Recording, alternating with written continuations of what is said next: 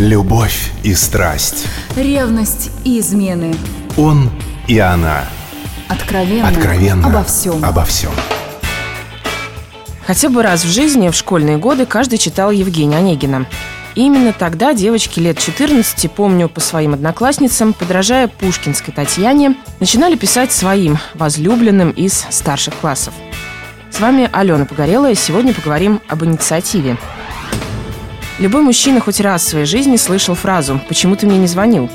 За ней обычно следует что-то вроде «Ты совсем обо мне забыл», «Ты обо мне не думаешь», ну и так далее.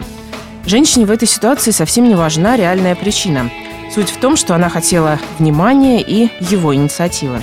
И бесполезно говорить, что ты думал о ней каждую минуту, что, в общем-то, может быть и правдой.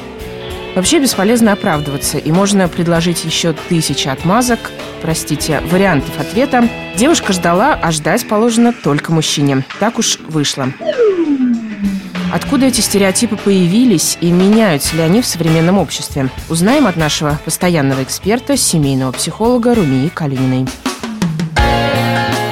прилично или неприлично подойти познакомиться, да, сказать первому, что нравится тебе человек другого пола, или еще что-то, или еще что-то. И опять-таки, вот я когда говорю, наверное, у каждого сразу картинка рисуется, да, и мы ее совершенно четко видим, обозначенную, связанную с полом, да, о том, что, например, девушки знакомятся вроде как будто неприлично, да, признаваться первой неприлично, более того, быстро высказывать свою симпатию тоже неприлично, да, то есть вот парень или мужчина должен за ней ухаживать, а она должна делать вид, что ей это не важно, не интересно, как-то пренебрежительно относиться. Потому что если она слишком быстро э, проявит симпатию или благосклонность к мужчине, как будто бы она, значит, там легкомысленная, как будто бы она легко доступная там и все такое прочее. Можно рассматривать еще много-много разных аспектов да, того, что есть культура отношений.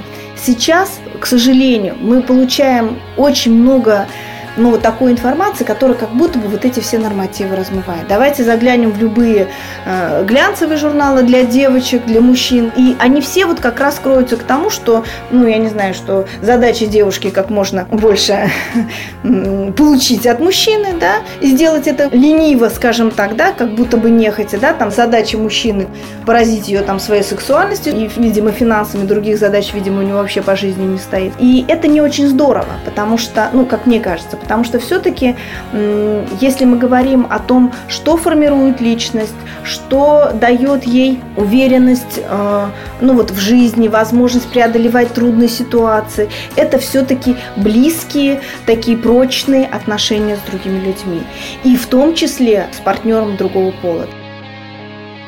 Стереотипы меняются, люди тоже. Но когда у людей настоящие, близкие, доверительные отношения – Чья где инициатива уже не так важно, в мелочах уж точно.